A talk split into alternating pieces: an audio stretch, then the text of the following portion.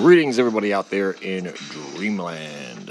Namaste and salam alaikum. Iron sharpens iron, and a friend sharpens a friend. Thank you, each and every one of you, listeners new and old, tuning in to another broadcast from the Beyond Top Secret Texas broadcast.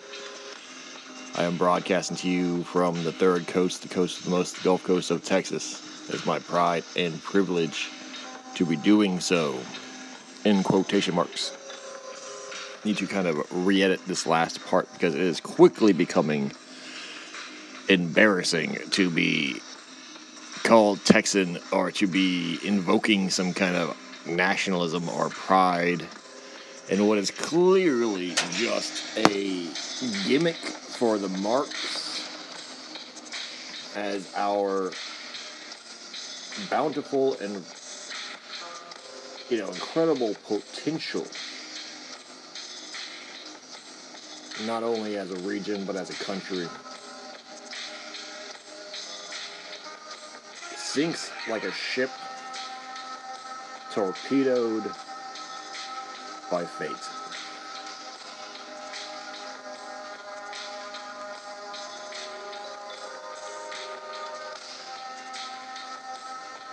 Although, was it ever really our state, as we, the people, like to believe it was. This in connection with a lot of international news. Nothing exists in a void, nothing exists without context. Clearly paint a much larger picture, clearly write a bigger message in blood on the wall and that is a world of division, of forced separation, of increased hardships. Because of nationalism, because of these things, a failure of internationalism, a failure of cosmopolitan nature, but also one must dissect as to why this occurred in the first place and what were the evils that ruined it and opportunities therefore for it to exert a utopia, as it were, its vision. And why instead of the dream of the 21st century, it is becoming the nightmare that we'll know is the 21st century.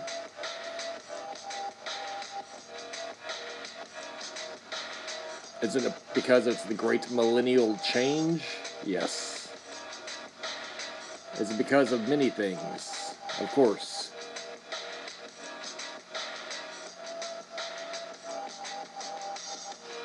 Can it ultimately be ascribed to one thing? Possibly. But what is obvious is that death comes by a thousand cuts and it's not one major thing which would be avoidable or correctable, but rather the momentum of a million little mistakes, errors, lazy days, fatigued, hungover mornings, little indulgences personal disloyalties and failures, weaknesses, etc., from the very top of these institutions of, that we're led to trust. They always want you to blame yourself. They always want people to blame themselves for the apocalypse. When clearly we do not profit from the world when it thrives they want us to take the blame for when it dies. The same thing with Texas. The same thing with this idea of nationalism and uh, populist uh, pseudo libertarianism, MAGA communism. Um, they want you to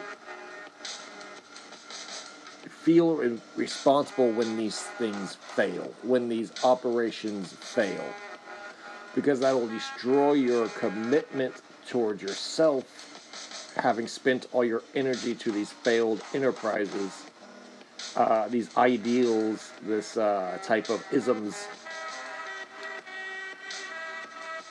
And they want you to constantly be seeking that fix of supporting, you know, not to your knowledge doomed causes, but rather um, supporting this material world, supporting others, uh, constantly seeking validation through the success of these inorganic movements and identities.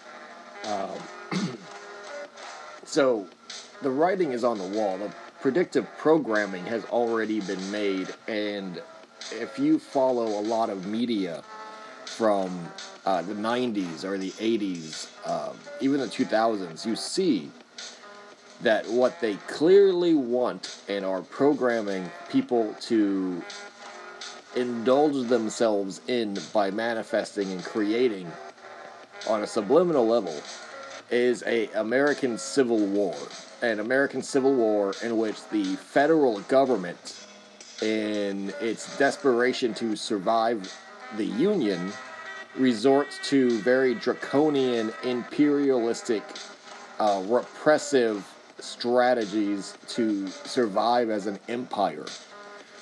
The precedent for this in North America, for example, is um, you know the British during the Revolution and the Mexicans during the Mexican Empire or the Spanish Empire. Um, even the Mexican Revolution. The Mexican Revolution, I think, is an, probably one of the best revolutions in history and especially when you consider what it is, what it means, when it happened. Very, very recently. It only happened like 100 years ago. Um, and the devastation it wrought because of modern technology, weapons, and really just the just the reality of what a revolution truly means. It's a caste or a class revolution. It's a social revolution. It's a racial revolution. It's um, you know, an economic revolution. It's a territorial, political, you know, um, revolution as well. And so, from what seemingly is a racial revolution in Mexico, where indigenous peoples are relegated to the lowest levels of society by generally European descendants, um, you see a course of wars that occur for about 50 years. And in this course of wars that literally goes on from like the 1800s to like the 1930s, um, you see just 10% of the Mexican population killed as a direct result of these wars. These small battles these uh, persecutions, the exile of populations, starvation, embargoes, police brutality, federal government brutality, military, martial law. And uh, it continues to this day. The, the ramifications of this continue to this day. For example, Mexico was a fascist government in the 19 in the 20th century, in the 1900s, and uh, there was a for, there was a Mexican college massacre, for example, in the 1960s between communist students and the military that doesn't really get talked about, but was absolutely um, real in terms of that, you know, there were college students who were protesting, who were taking over student buildings and stuff like they did in America, and like they did in America, the National Guard, the military, um, shot them and killed them to death as as rioters, as revolutionaries. Uh, this was the world of like you know this empire, this game of empire, and like all governments, they basically operate the same. Even today, you got the cartels. You got this sense of uh, massive carnage. Like three hundred thousand people are assumed to have been missing or directly killed by cartel violence in the many diverse territories of Mexico. Mexico is not a small place; it's the size of the United States. Uh, but it, these are numbers that if they happened anywhere else, these would be serious, like world eye-catching events. But because they happen in a relatively first world country with amenities like Wi-Fi, Starbucks, um, you know, highway systems, uh, sports teams, you know, hun- like nearly 200 million citizens, the largest city in the world, basically Mexico City. Because it happens in the 21st century, right next door to the United States, no one calls it a civil war. No one calls it a war zone. No one calls it a continuation of these never ending blood uh, skirmishes, these bloody skirmishes between various Mexican national factions with loyalties and territories that have armies, literally armies of people, uh, you know, killing each other and, and, and getting in these running gunfights in this, like, you know, mountainous, um, mountainous um, North American country. If this is to be believed that they are going to pull the American Civil War card in the 20th century or the 21st century, just like they pulled it in the 19th century, you're going to see just that. You're going to see 10% of the United States population forfeit as collateral damage or as sacrificed, uh, you know, personnel, people, either in direct violence or through bombing campaigns of major cities or in the starvation and famine and sickness to come uh, in the years to follow immediately. Uh, they, it wouldn't be over in a few years. It would last for decades. It would last for decades. Um, and it would devolve into a never ending guerrilla war between now criminal elements of uh, what we would know as political extremists, but they would be either racially or religiously affiliated with certain groups of legacy or you know original Americans, and they would have these wars in the mountains, in uh, the big cities. They would take over towns uh, through subversion and through violence and through holding them basically hostage. Uh, you would see the the first the weakness of the federal government at the same time the violence and desperation of them as they commit massacres as they uh, you know, just like Mexico, just like Mexico, do these um, cat and mouse type tit for tat slaughters and you know um, basically crimes against humanity with like torture being prevalent, uh, mass incarceration. Uh, but at the same time, corruption and um, of, of, the federal government, the local law enforcement stuff, the, the cartels or the outlaws or the rebels, however you want to call them, holding basically de facto power in in in certain territories. As and this would take over the course of forty to fifty years. This is what's going to happen. It's going to if it happens, say in the 20, 20s, 2030s, it wouldn't really finish until the 22nd century. And I and saying that out loud is fucking crazy, but it's absolutely realistic because many civil wars, like in the Balkans or in Asia, take over, you know, a few decades. They take, they take, like, look at Vietnam. Look at Vietnam when they started fighting the French. And, and that ended up uh, with them fighting the fucking Chinese in the 1980s and then invading and, and, and destroying Pol Pot in Cambodia how how did they go from freedom fighters against the French colonialists in 19 in Indochina eh, after World War II in the 1950s to um, attacking Cambodia because it was a CIA funded Khmer Rouge because they were a superpower in the region. The North Vietnamese, the Vietnamese army had defeated the Chinese communist China, like you know, communist Chinese uh, army who attacked and invaded them, assuming they were weak after the Americans left. Uh, just because they're communist doesn't mean they don't have wars against each other. It, at that point, it was a nationalistic thing. It was a racial thing. It was a, uh, a caste system thing between civilizations. That um, you know, it's actually an, a tale as old as time itself. China has many attempts at trying to invade Vietnam. China just can't stop itself from trying to take over fucking Vietnam. And um, every time they've gotten their ass kicked and forced back. See, these things play out over time again and again and again. So not only is the Civil War, the American Civil War, going to happen, it's, it's basically written in stone. Um, they're going to pull that card. They're going to play, play it from the powers to be to create the greatest reset back into the uh, martial law, um, restructuring, redrawing of the states, recreation of the American um, demographics, carpetbagging. Uh, anyone who studied the American Civil War they did this already in the 1870s. It was called the Reconstruction period. Reconstruction period saw the American South ruled by literal generals of the Union Army.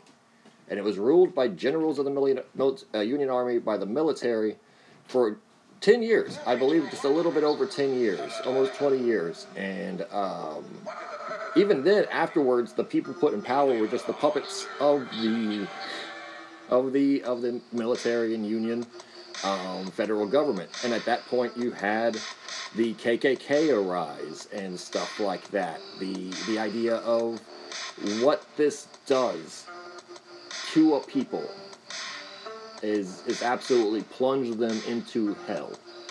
They become very tribalistic. They become very violent.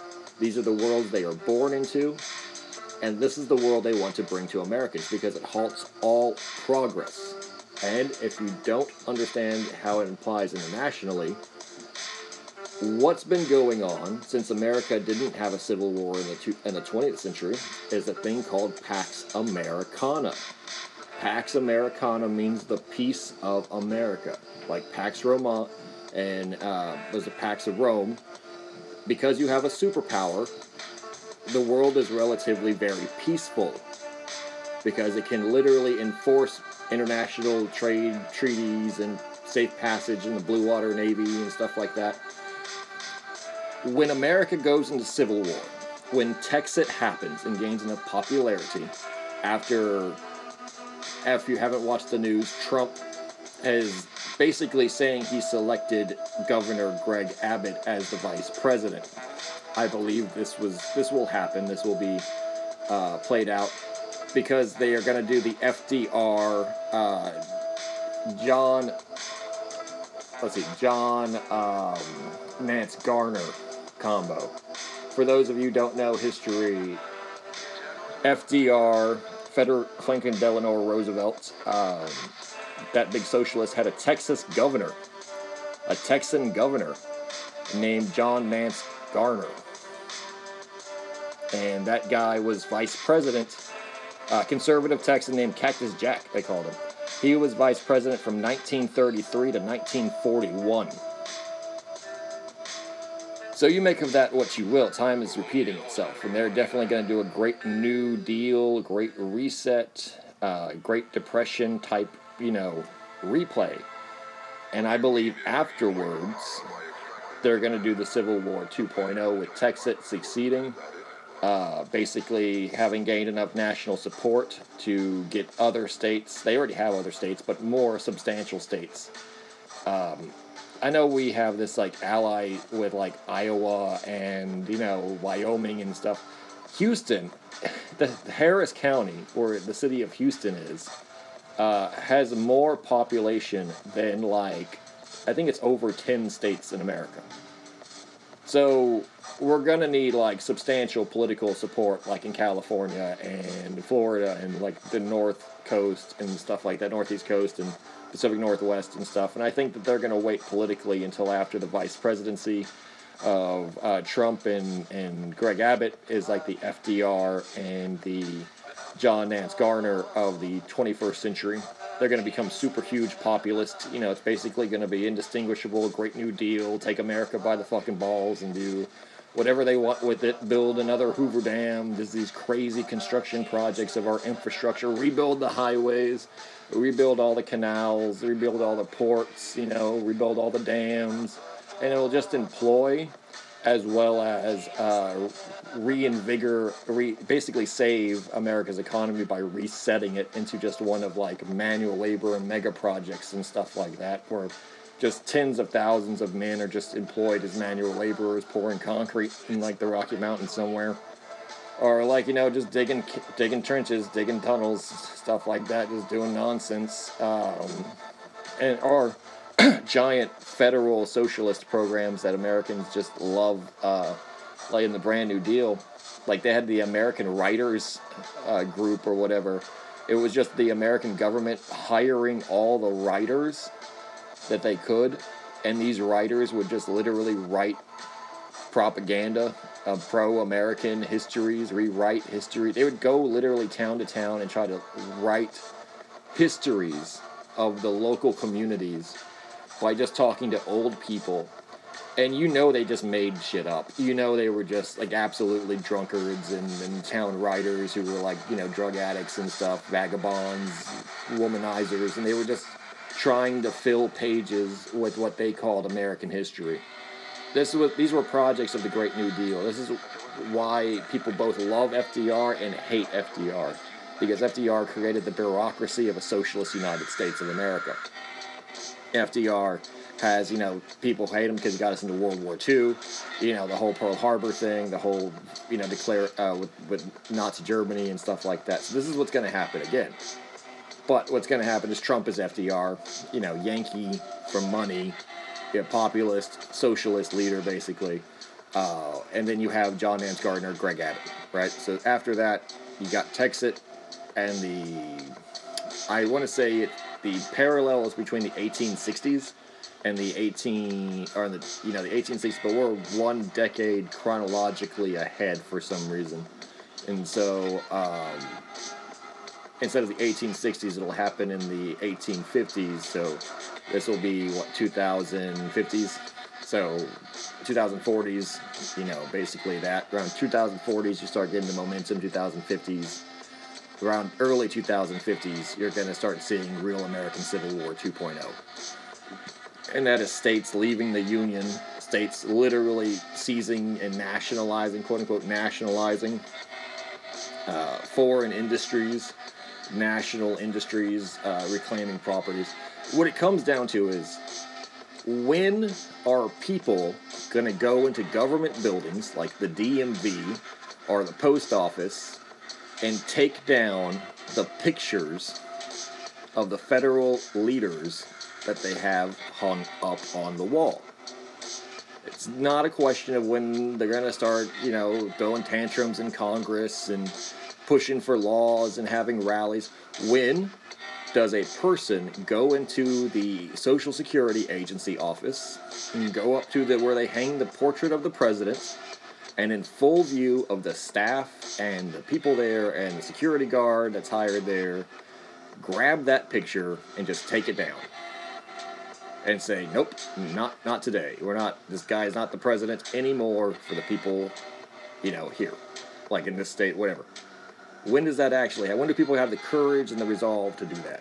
Like when does the like what will happen if the manager at the post office, the you know the guy who's literally a federal employee, uh, does he you know stand up and one day just take the picture off the wall and say, "Not my president anymore"?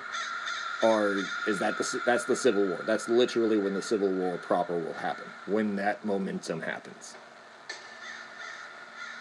when people go physically into the like you know the DMV go physically into um, SSA Social Security Office go physically into our agency go physically into these federal buildings federal courthouses and take down the flags take down the uh, pictures on the wall in front of the judges, in front of the cops, in front of those people, because those people support them, or because they literally uh, know that there's no repercussions, uh, because they outnumber them, or they've intimidated them, or they've you know ceased to exist as a functionary group, or something. But that's that's when Civil War 2.0 starts.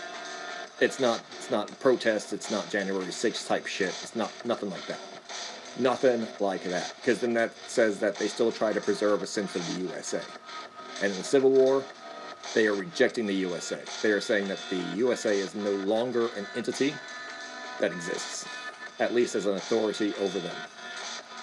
So that will happen. It will be replaced with Texans uh, this this incredibly incredibly warped view of Texas history, of Texas idealism, but really Texas will become a dystopian nightmare of technocracy, industry, and foreign occupation. It'll become a Zionist entity. It'll get into futile wars that it cannot win.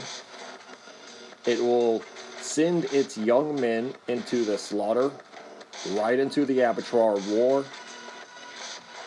It will give billions of its dollars to foreign countries in military aid and infrastructure assistance. And all the while, it will only make a few millionaires billionaires, it'll make billionaires trillionaires, and everyone else will be considered basically slaves. If they're lucky to have a job. Already, it's like that.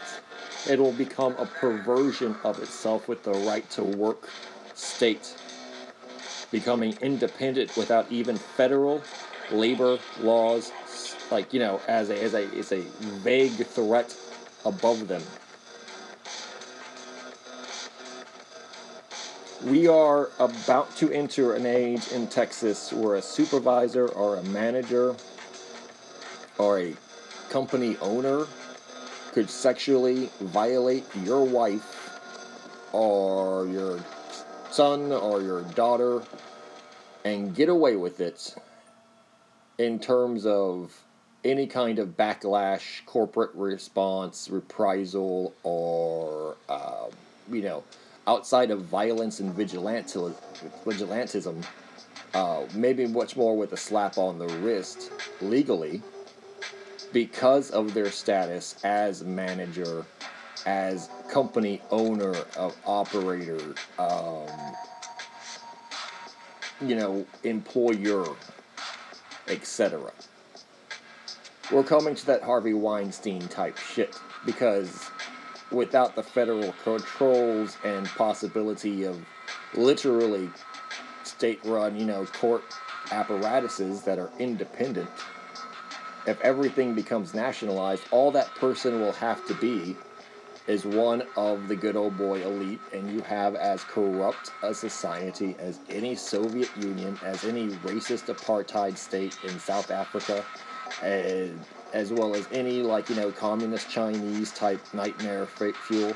You have figures in Texas who don't care a fucking thing about ethics. They care about profits. They care about money. You're a good person if you're rich, no matter who you are. And you're a better person than anyone poorer than you, no matter what you do. This is the hard, godless, cruel reality of capitalist Texas. Unless you own land, you ain't shit because you're basically just a parasite, just basically a homeless having to pay for the right to live.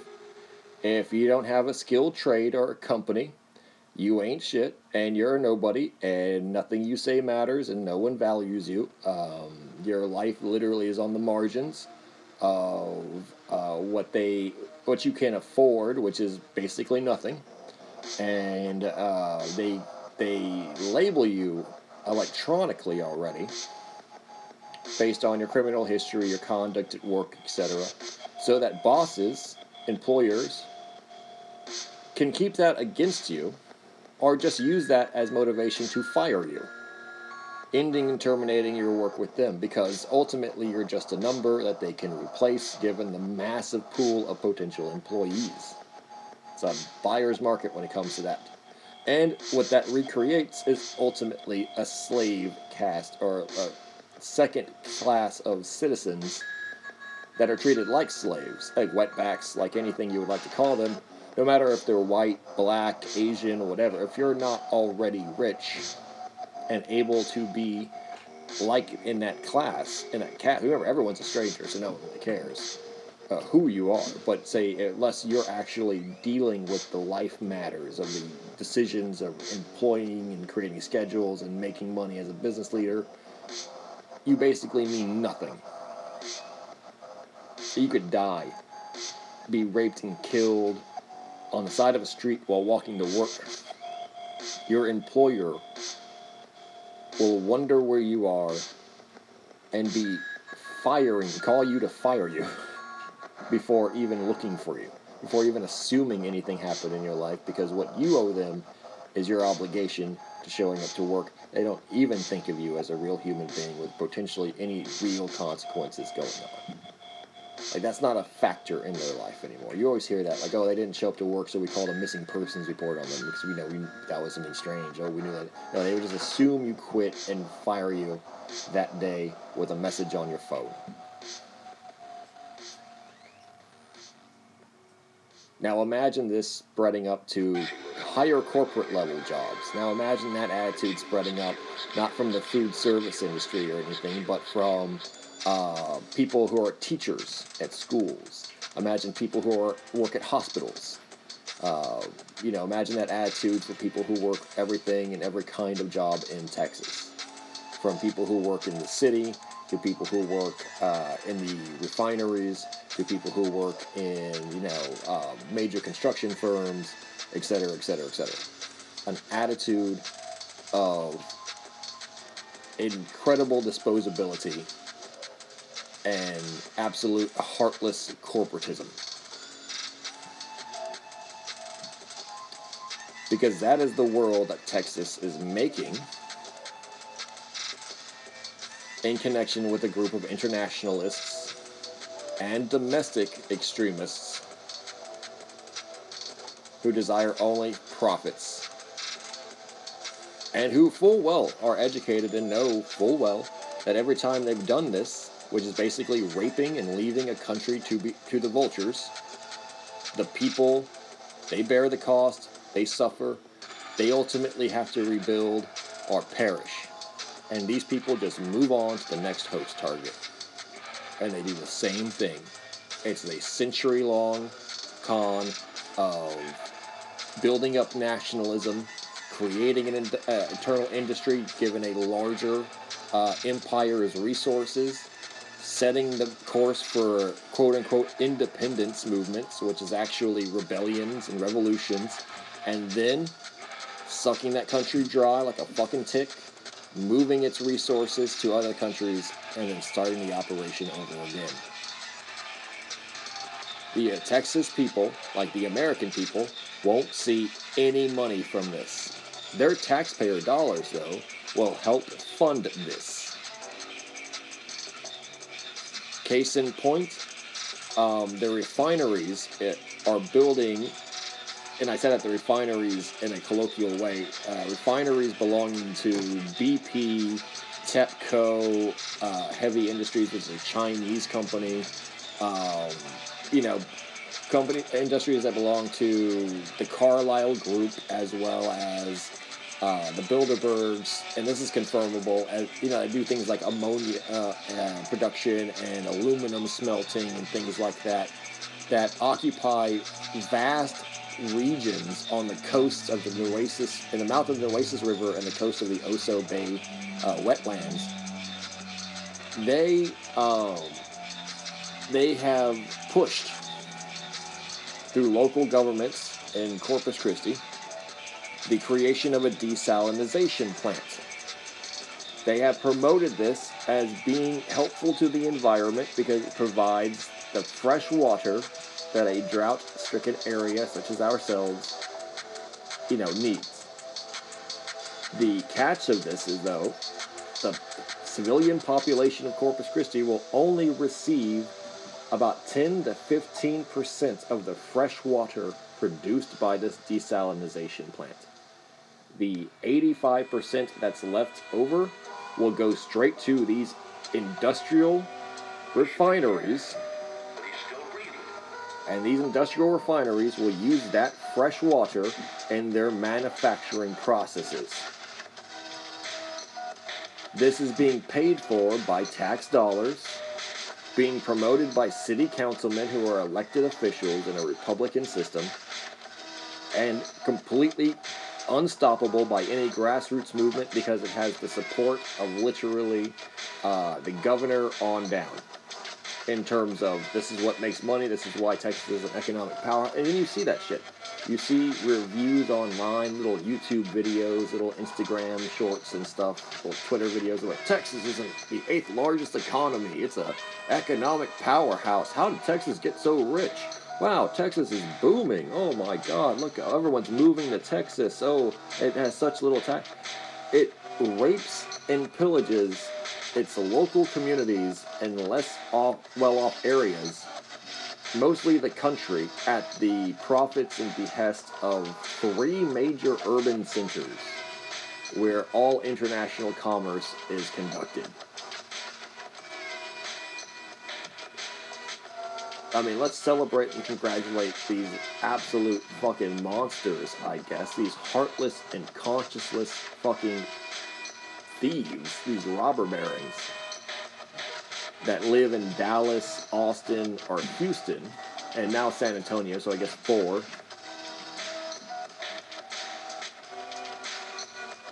That using their corporate head offices and armies of lawyers created deals with Middle Eastern and international, um, you know, industrialists like the Chinese to set up massive nature destroying um, you know, projects like fracking across the west and panhandle um, Eagle Pass, oil um, production that leaks constantly across Texas, uh, these mass employers of construction companies, etc., that ultimately are just using what they already know is cheap, like internationally cheap, easily manipulated and exploited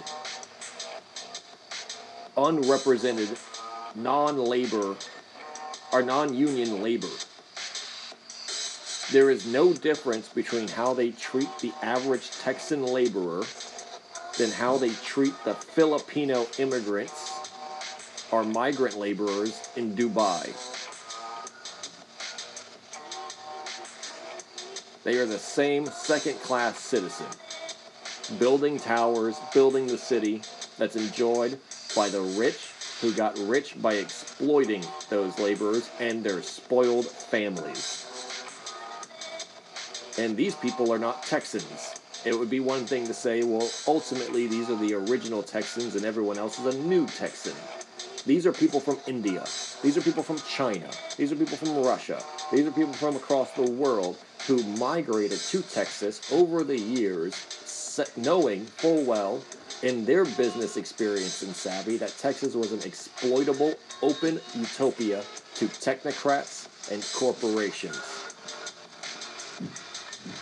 And all they had to do was set up a legal corporation and start telling people everywhere that they were a boss and owner of a place, and literally everyone who worked for them pisses themselves rather than fucking say no because they know they could be fired at any time for any reason. And in this world, that is basically suicide in terms of uh, lifestyle, um, you know, lifestyle conditions and your ability to pay rent and your car note and stuff like that. So think about it. If you're working as a corporate accountant or something um, in Austin you already know you can't afford your rent if you went two weeks without a paycheck. If you you can't afford food if you were unemployed for a month. And you can't afford your drugs or your sex or your you know whatever your hookers, your uh, girlfriend, your wife. You can't afford uh, your boyfriend or whatever.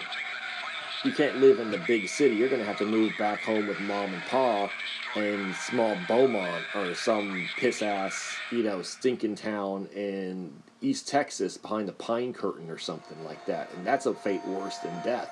So you will keep your mouth shut and start sucking more corporate cock, uh, especially when you get higher ranked and higher, you know, positions of supervisor and stuff like that, because then you have power over the people under you, meaning you basically do less work you have to show up every day, yeah, at this point, but you're basically only working two to three hours in an eight hour day and taking home that cutter, taking home that cheddar. So, yeah, that's how corporate corruption and all corporations become giant, bloated corpses just zombies, just stinking.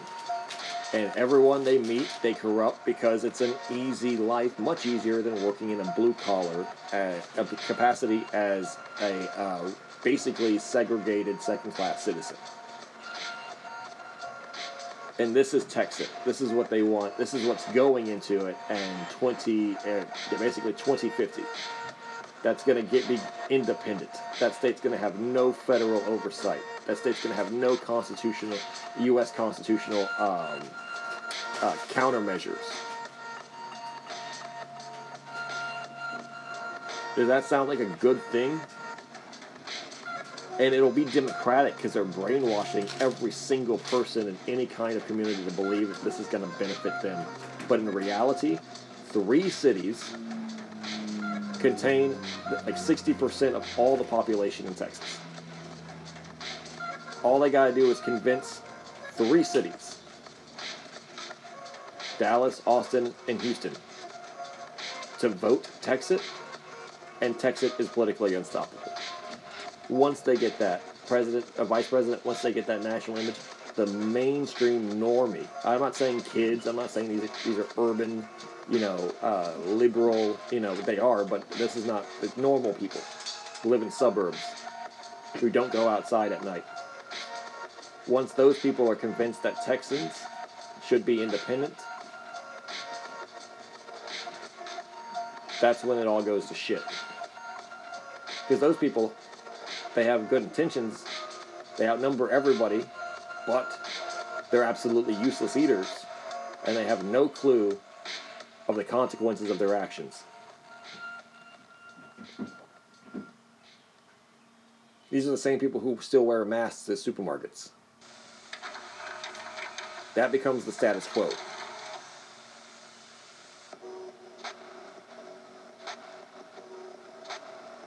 And the reason why they're already prepping this is because certain powers to be know that the United States of America is going to go through a radical political shift. And that radical political shift will see them no longer support the former things, but rather move into a new direction as a country. It'll resume the old ways of the United States. It'll resume isolationism as an international policy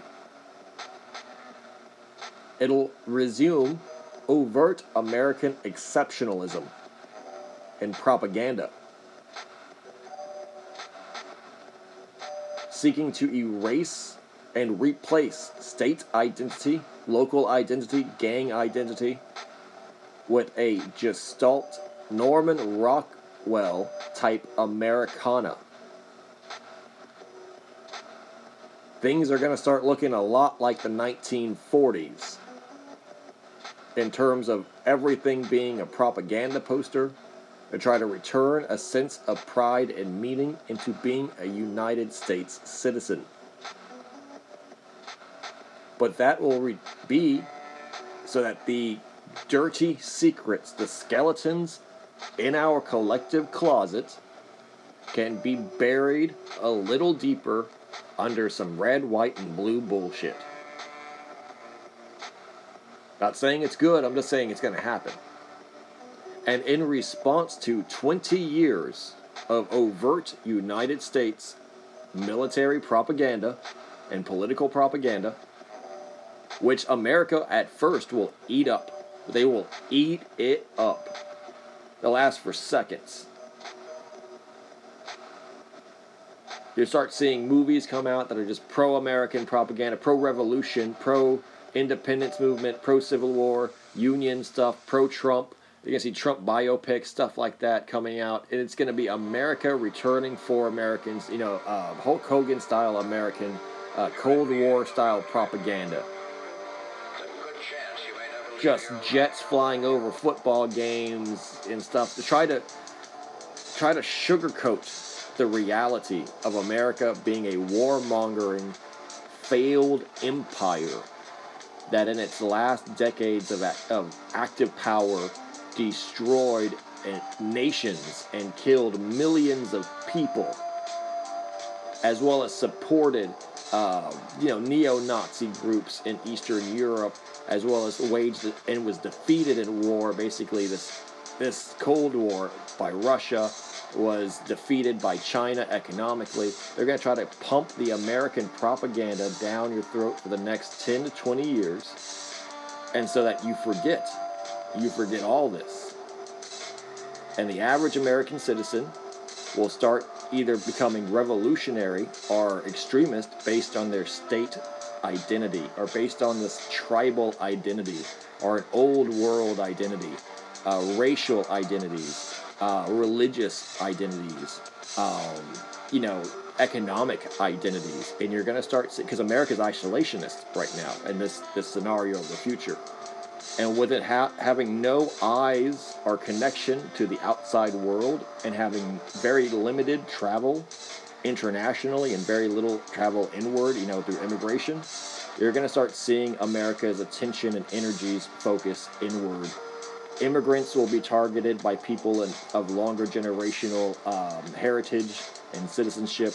You're going to start seeing things like the Zoot Suit riots, shit like that, whites on Mexicans or Latino violence. You're going to start seeing uh, racial riots. Uh, there were hundreds and hundreds of race riots, by the way. Uh, if you don't know this, there were hundreds and hundreds of race riots between the Civil War and World War II. And there were race riots every day um, at some stages in, in American history, just across the country. There were just race riots. There were racial lynchings. There were racial violences.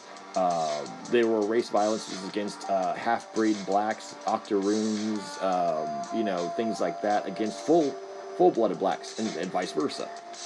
There were um, there were violent acts against white people who had associations mis miscegenations or you know interbreeding or whatever, uh, you know, if they were having sex with the wrong race, they would be targets of violence as well.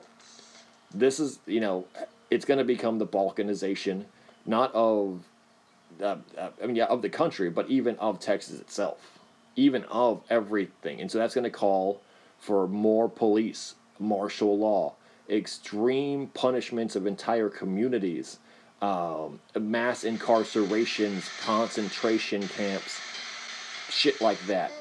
And it's going to become not because of uh, the mark of the beast or because they're not loyal to the United States, but because they're at quote unquote a danger to themselves. You got to arrest hundreds of black people, black families, etc., when they attack the um, Haitians next door.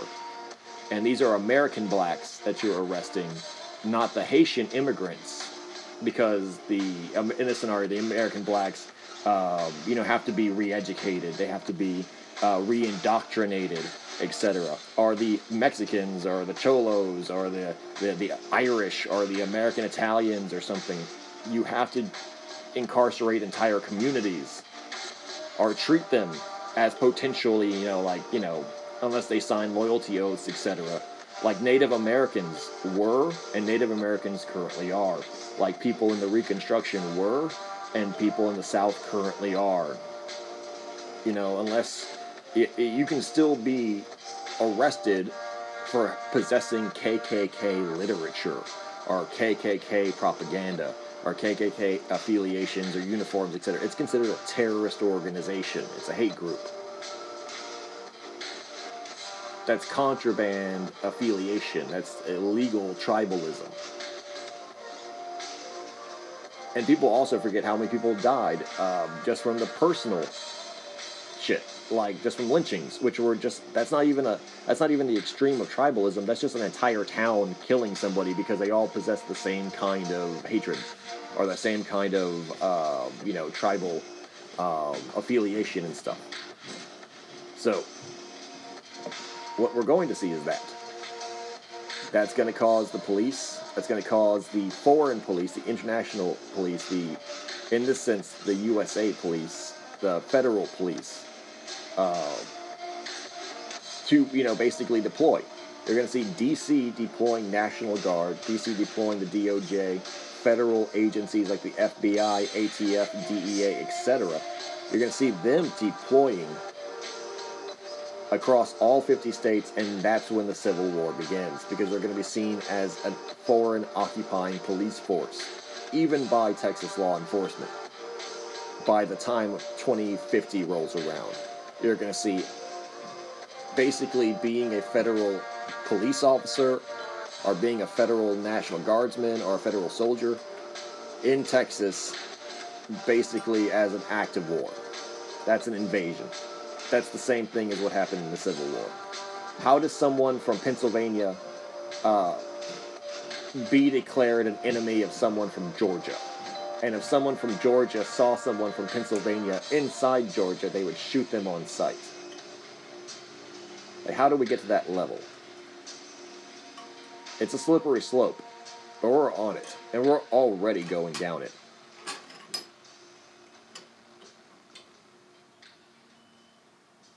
And this will be accelerated, obviously, by foreign members of failed states internationally.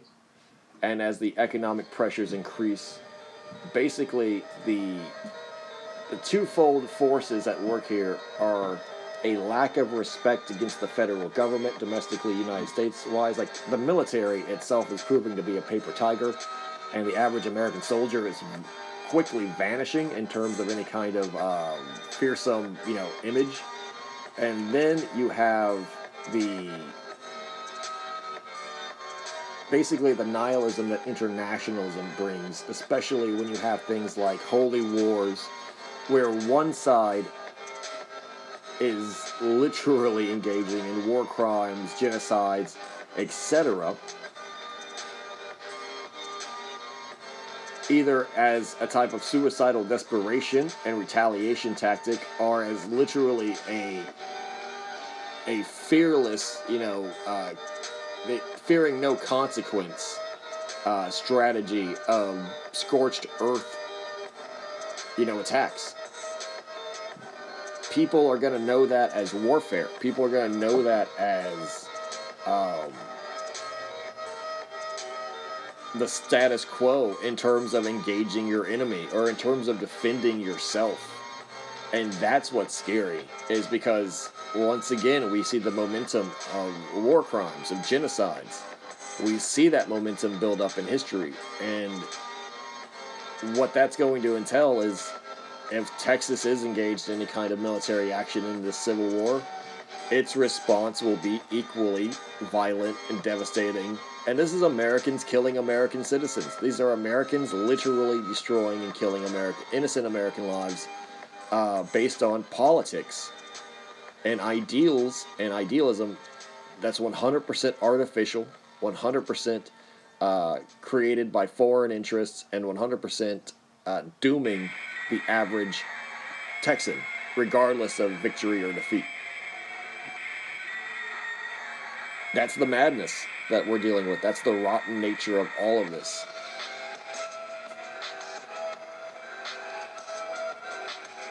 Is that we believe it's our decisions, we believe that it's our choice. But in reality, we're powerless because we don't control our leaders, and our leaders have full control over us.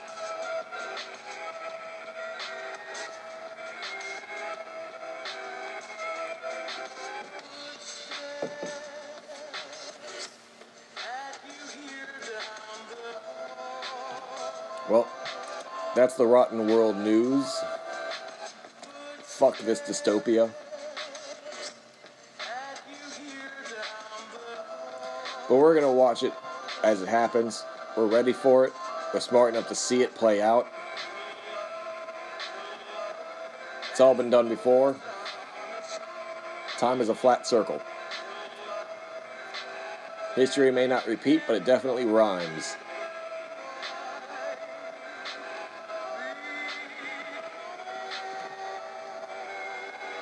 Really would need your help right now, given the podcast's censored state. I will start making more content to make it worthwhile, but you should definitely consider supporting an artist in need, an investigative journalist, an independent journalist in need by donating as little as one dollar to Cash App, which is Beyond Top Secret Texan on Cash App, or through PayPal. which the link is provided on the description of the videos and the channel and everything uh, on the pod page website. So definitely consider supporting financially at a very tough time as we get back on our feet as a broadcast, as we start making content more regularly, and as we start fulfilling, um, you know, the the scheduling for the other uh, projects that I have going on, meeting those uh, deadlines, etc. So we're definitely going to keep you guys posted. We've been working behind the scenes, writing, getting things worked up. Going to hit this year um, just as hard as we hit last year, and you know, setbacks all aside, we are back. We are making content. We're going to be doing these live streams every Friday at noon on Twitter Spaces, and we're going to be simultaneously recording them for publication on the pod page. So that's what this is. Catch it live noon on Twitter Spaces by following me on Twitter at Top Secret Texan. Consider donating a dollar. One dollar helps out immensely when a thousand people do it. And if you're listening here, you could be one of those. Um, simple. It helps us survive and everything, and helps us get back on our feet to get all our recording, um, you know, shit in a row basically, so we can start mass distributing all these episodes again. Thank you very much for listening to this episode.